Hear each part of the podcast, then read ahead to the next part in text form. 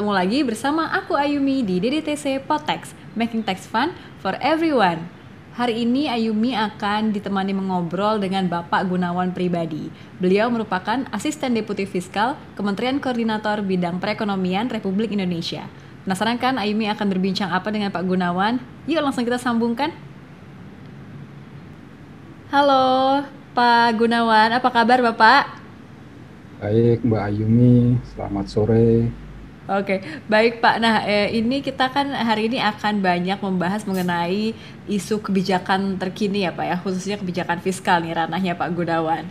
Nah, eh, ini kita akan membicarakan mengenai kebijakan yang masih seksi begitu ya, yaitu Undang-Undang Cipta Kerja. Ini kan aturan pelaksana Undang-Undang Cipta Kerja khususnya bidang perpajakan telah disahkan oleh pemerintah melalui dua peraturan ya Pak yaitu PP nomor 9 tahun 2021 dan juga PMK nomor 18 tahun 2021.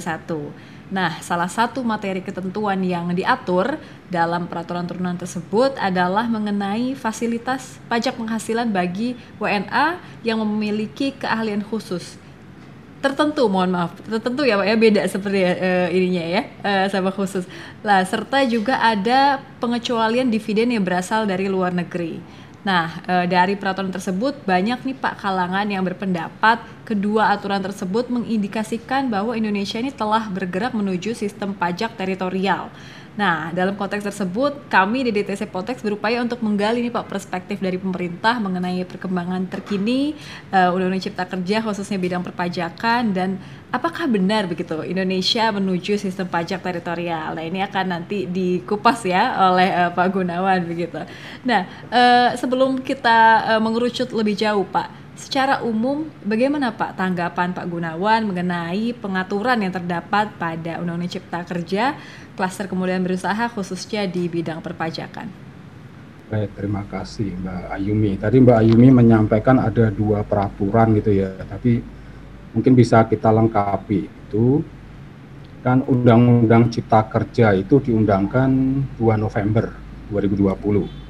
Nah itu peraturan pelaksanaannya itu ada banyak itu ada 47 peraturan pemerintah dan empat peraturan presiden itu. Jadi total ada 41 uh, ada 51 51 peraturan pelaksanaan.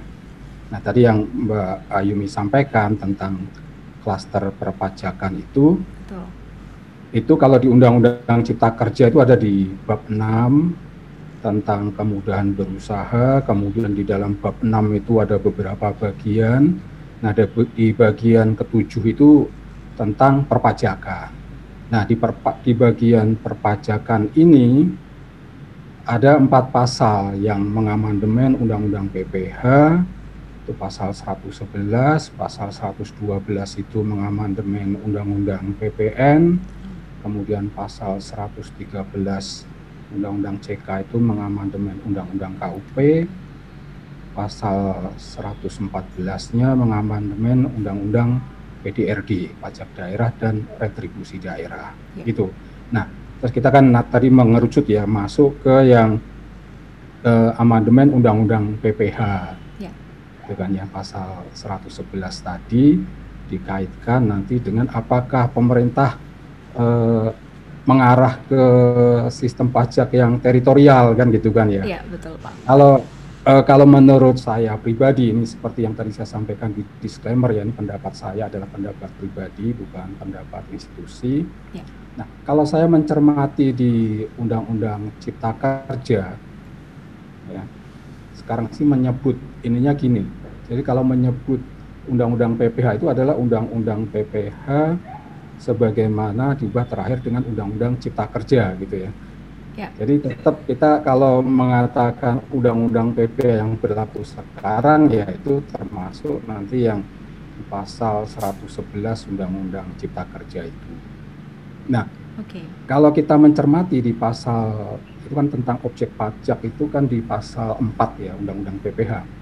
Nah, itu kalau saya melihat definisi objek pajaknya itu masih mencerminkan sistem perpajakan yang worldwide income gitu karena okay.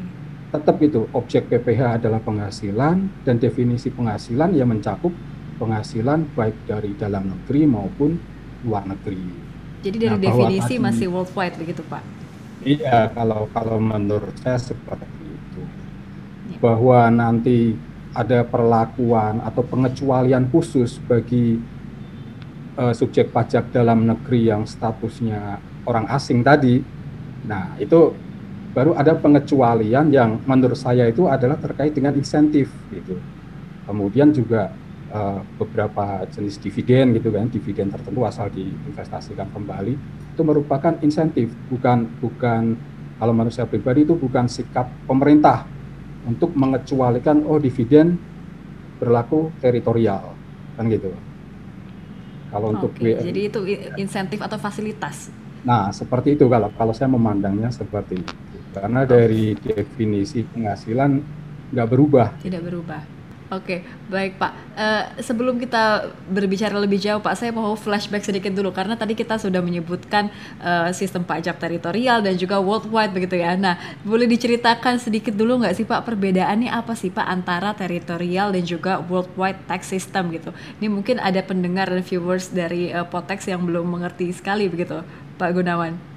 Iya, sederhananya itu kan kalau uh, worldwide itu atau biasa disebut juga dengan resident resident space kan gitu kan ya. Nah, itu uh, intinya negara akan memajaki residensinya, penduduknya, wajib pajaknya atas penghasilan baik yang dia peroleh diterima di dalam negeri maupun luar negeri. Itu Sementara kalau yang teritorial itu negara memajaki hanya penghasilan yang bersumber di negara tersebut. Ya, penghasilan yang bersumber dari luar negeri ya di XM gitu, tidak akan dipajaki oleh negara tersebut. Oke, baik Pak. Uh, nah, uh, menarik Pak pendapat pribadi dari Pak Gunawan ya Pak ya. Nah, tapi kan memang Undang-Undang Cipta Kerja ini telah mengubah pra, pengaturan pajak penghasilan bagi WNA berkeahlian tertentu yang hanya akan dikenakan pajak atas penghasilan yang diterimanya atau diperolehnya dari Indonesia. Ini pada pasal 8 uh, PMK 18 2021 ini diatur mengenai ketentuan dan kriteria keahlian tertentunya apa sih begitu bagi WNA uh, yaitu salah satunya bukan salah satunya ya yaitu e, pe, keahlian tertentu adalah yang memiliki keahlian di bidang ilmu pengetahuan teknologi dan atau matematika. Nah ini uh, saya ingin bertanya sebagai uh, mungkin perwakilan dari pemerintah begitu ya Pak Gunawan ya. Apa sih kira-kira justifikasi pemerintah dalam menetapkan keahlian tertentu tersebut?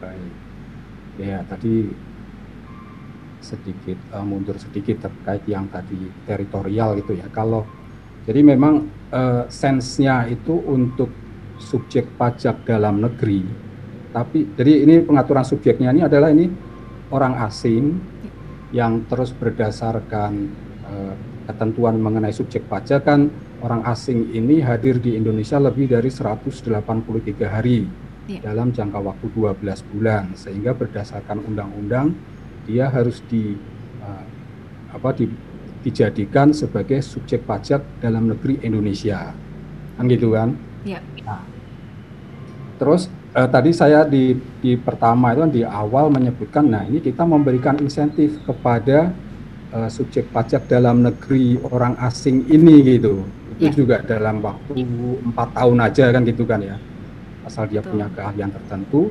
selama empat tahun uh, seperti dia seperti menjadi terkena full territorial basis kan gitu kan ya. Betul. karena dia hanya dipajaki atas uh, penghasilan yang bersumber di Indonesia. Penghasilan dia sebagai orang asing mungkin dia punya rumah atau tinggal di negara asalnya dia punya pendapatan mau pasif income atau aktif income pun gitu. Pokoknya semua penghasilan yang bersumber di luar Indonesia pemerintah uh, tidak akan melihat itu, tidak akan memperlakukan worldwide, kan gitu kan? Betul. Jadi dia hanya dipajaki di Indonesia atas uh, penghasilan yang bersumber di Indonesia selama empat tahun dan syaratnya adalah keahlian tertentu. Nah ini ini mengingatkan waktu itu gini Mbak. Jadi uh, waktu itu pemerintah sedang membahas mengenai kawasan ekonomi khusus. Gitu. Kan pemerintah akan membangun kawasan ekonomi khusus.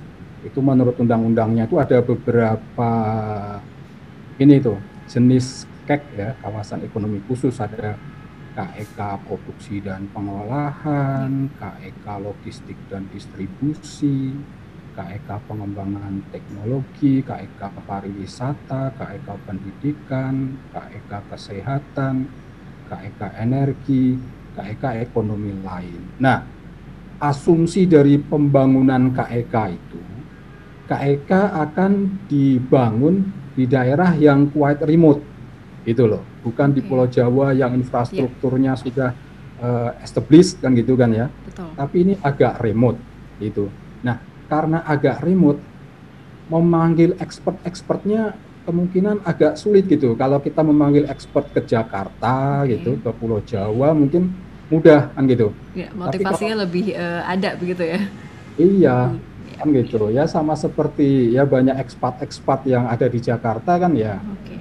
Problem mereka. Nah, ini Nah, waktu kita bicara dengan dunia usaha tentang KEK itu mereka memberi masukan, Pak ini harus ada insentif untuk orang-orang pribadi itu gitu. Dulu sebetulnya juga ada masukan kita untuk KEK ya. kesehatan ada ya. usulan untuk mendatangkan dokter, tapi saya nggak tahu itu apakah di uh, dunia perdokteran itu ada barrier to entry atau ada itu yang klaster kesehatan. Kalau klaster okay. pendidikan itu dosen. Ya kita tadinya ya. kan itu membuat uh, eh, KEK kesehatan. Jadi dari okay, warga negara Indonesia datang ke Malaysia, ke Singapura ya. untuk berobat, kenapa nggak kita bangun aja gitu rumah sakit di KEK, ya kan? Kemudian kita undang dokter-dokter yang ahli, tenaga medis, para medis yang sudah expert Nah, di situ tadi kita ada uh, jangka waktu empat tahun itu ya dalam rangka transfer of knowledge juga gitu. Oke.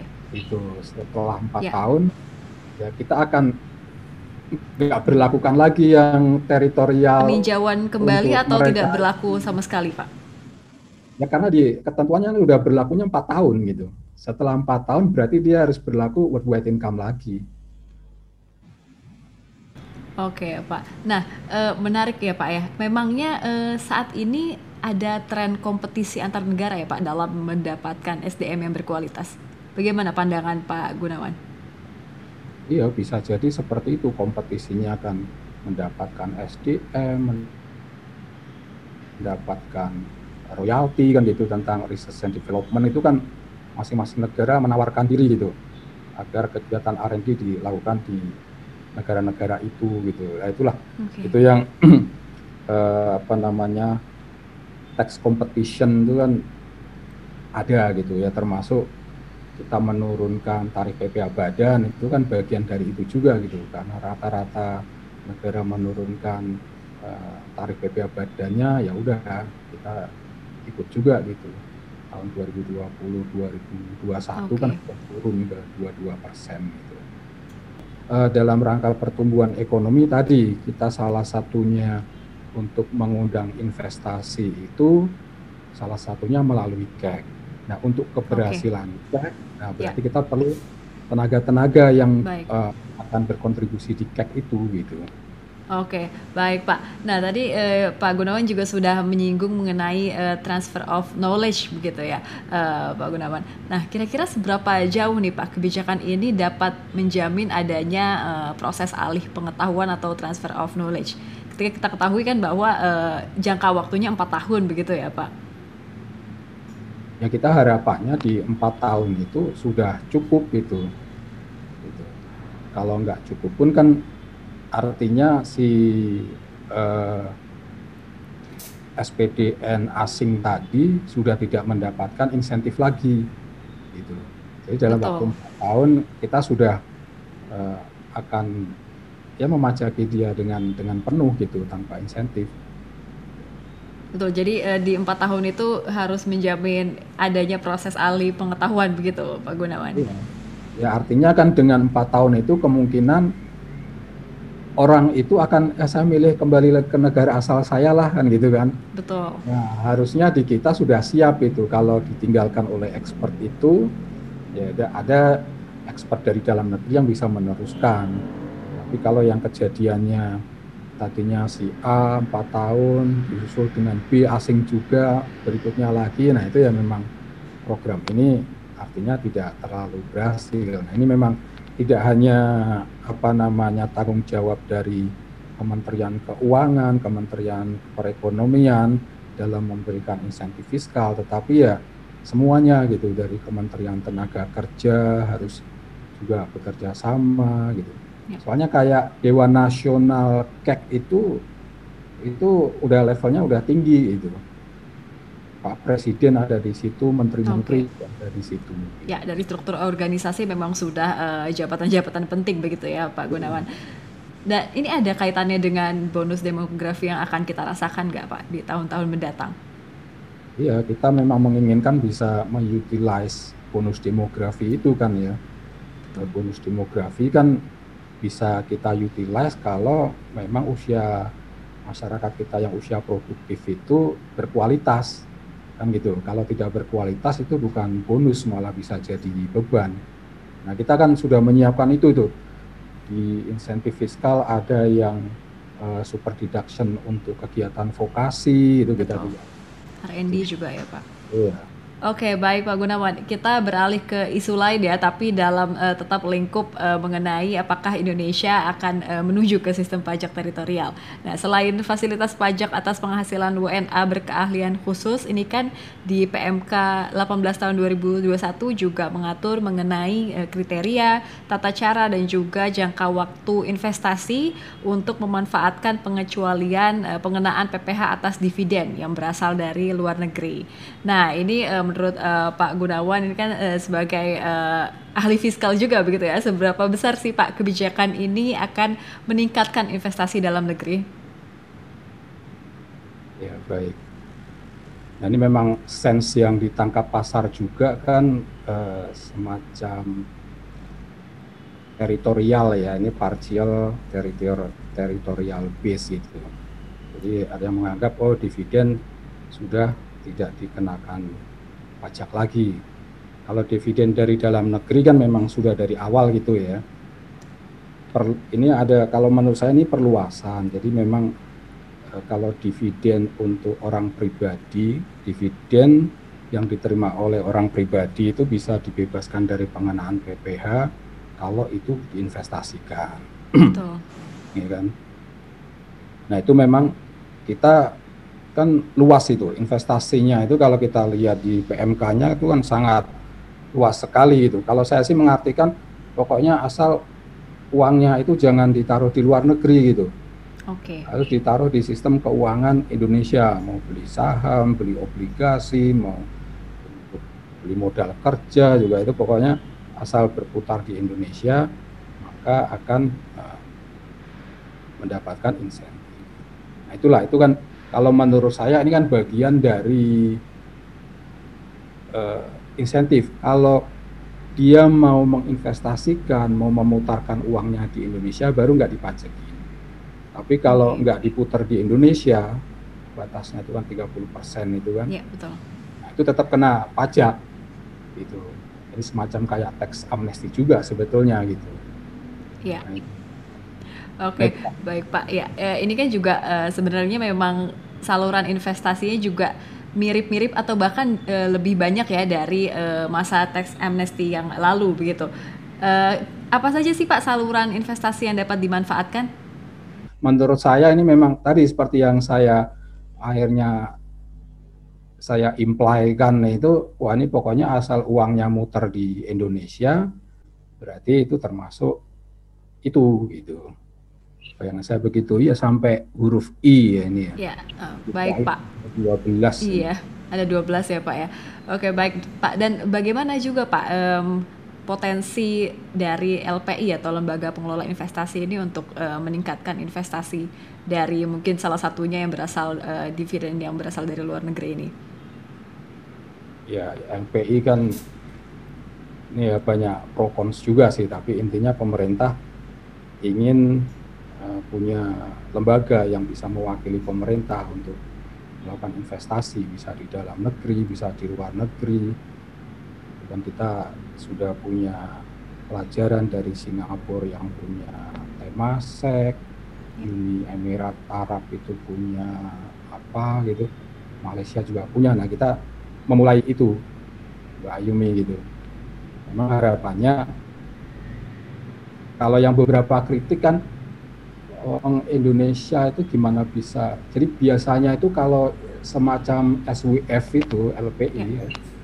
itu biasanya untuk negara-negara yang sudah kelebihan dana sehingga okay. dia invest ke luar negeri gitu. Betul. Nah, ini beberapa kritik kan apakah kita sudah uh, memenuhi kriteria itu gitu kita untuk investasi di dalam aja kita masih butuh duit dari luar gitu kok membentuk itu nah itulah itu ya tapi oke okay, ada kritik dari luar seperti itu tapi intinya ya bisa saja kita nanti fokus uh, investasinya di dalam negeri dulu ya bisa gitu. Oke Pak, jadi uh, harapannya uh, insentif atau fasilitas pajak berbagai ya tidak hanya uh, dua jenis ini tapi berbagai uh, insentif dan fasilitas pajak memang bisa uh, dimanfaatkan untuk uh, meningkatkan uh, pendanaan pembangunan gitu salah satunya begitu uh, Pak Gunawan. Nah ini Pak sebagai konklusi tadi uh, Pak Gunawan juga sempat uh, menyat, uh, mengatakan partial uh, uh, territorial system begitu ya. Nah apakah nih Pak Indonesia bergerak pada uh, partial territorial system atau full territorial system atau uh, teritorial bersyarat atau bagaimana nih Pak mengistilahkannya? Ini saya belum bisa menjawab ya. Yang bisa saya ceritakan itu sebetulnya memang dulu di zamannya Pak Menteri Keuangan Pak Bambang Brojo itu sudah sempat gitu kita diminta mengkaji kira-kira bisa nggak, layak nggak kita berubah gitu dari worldwide income basis menjadi teritorial gitu. Okay. Saat itu memang kita membuat kajian kalau untuk fully teritorial berat gitu. Paling bisanya partial. Nah, partial apakah itu royalti atau dividen yang kita ekskludkan gitu, kita eksem dari uh, perpajakan di dalam negeri. Nah, itu waktu itu masih kajian ada semacam prinsip teritorial basis itu diadopsi di Undang-Undang Cipta Kerja gitu. Betul. Tapi ya memang itu sense saja kalau menurut saya pribadi itu tidak ada uh, menurut saya itu tidak ada apa namanya keinginan kita untuk merubah secara drastis gitu dari worldwide income menjadi teritorial, dari itu fully atau partially kan gitu kan tapi kita mengadopsi seperti itu itu merupakan ini gitu. Di negara lain ada yang menerapkan uh, teritorial. Di kita ingin memberikan insentif. Itu loh. Nah itu waktu kita ingin memberikan insentif bagi subjek pajak dalam negeri orang asing oh berarti kita ini aja semacam mengadopsi gitu loh. Mengadopsi uh, teritorial basis. Tetapi itu dalam kerangkanya kita ingin memberikan insentif, insentif. agar tujuan mendirikan mengembangkan KEK e tadi bisa gitu bisa lancar itu okay. sih kalau, kalau menurut saya yeah. gitu jadi Siap. kalau apakah kita ada intention untuk menuju teritorial saya saya belum bisa menjawab gitu karena ya kajian saya pribadi itu misalnya kayak di Amerika waktu mau menuju teritorial di Pak Presiden Trump itu itu banyak yang kontra juga gitu. Oke. Okay. Iya, yeah. kalau kita harus harus ini juga kan kita kalau mau ke teritorial itu tujuannya apa? Mau bersaing dengan negara tetangga, mau bersaing dengan negara mana gitu kita nggak tahu itu, gitu. Tapi intinya kita cuma berpikiran agak pragmatis, kita ingin mengundang investasi, kita punya skema kawasan ekonomi khusus dan untuk mengembangkan itu ini caranya Kemudian untuk men mendapatkan dana dari luar negeri, cuman tadi dividen itu, oke dividen kita bebaskan aja gitu yang dari luar negeri. Toh yang dari dalam negeri juga dari awal sudah bebas gitu, biar ada equal treatment juga. Nah itu Oke, baik Pak Gunawan. Ini uh, bisa menjadi closing statement juga nih ya dari Pak Gunawan ya pernyataan yang tadi. Oke Pak, terima kasih banyak Pak Gunawan sudah uh, berdiskusi bersama Potex. Ini banyak sekali insight yang didapatkan oleh saya dan juga teman teman-teman pastinya. Terima kasih sekali lagi Pak Gunawan. Semoga bisa bertemu di lain kesempatan Pak. Sama-sama. Terima kasih Mbak Ayumi. Salam buat teman-teman. Terima kasih Pak Gunawan. Nah, gimana nih teman-teman? Semoga bisa menambah insight dan pengetahuan kalian ya mengenai kebijakan terkini Undang-Undang Cipta Kerja khususnya di bidang perpajakan. Ikuti juga nih quiz episode kali ini dengan cara klik link yang ada di deskripsi bawah, berikan komentar terbaik kalian dan juga like dan subscribe. Untuk mengetahui informasi teraktual dan terupdate seputar perpajakan, kalian bisa langsung mengunjungi di DTC News, sosial media DDTC, dan salah satu terobosan terbaru DDTC yaitu perpajakan.id, sebuah aplikasi pencari dokumen dan pusat pengetahuan perpajakan berbasis web yang sangat mudah diakses. Patuhi terus ya protokol kesehatan teman-teman seperti halnya rajin cuci tangan, tetap jaga jarak, dan gunakan masker yang aman. Ayumi pamit, ciao!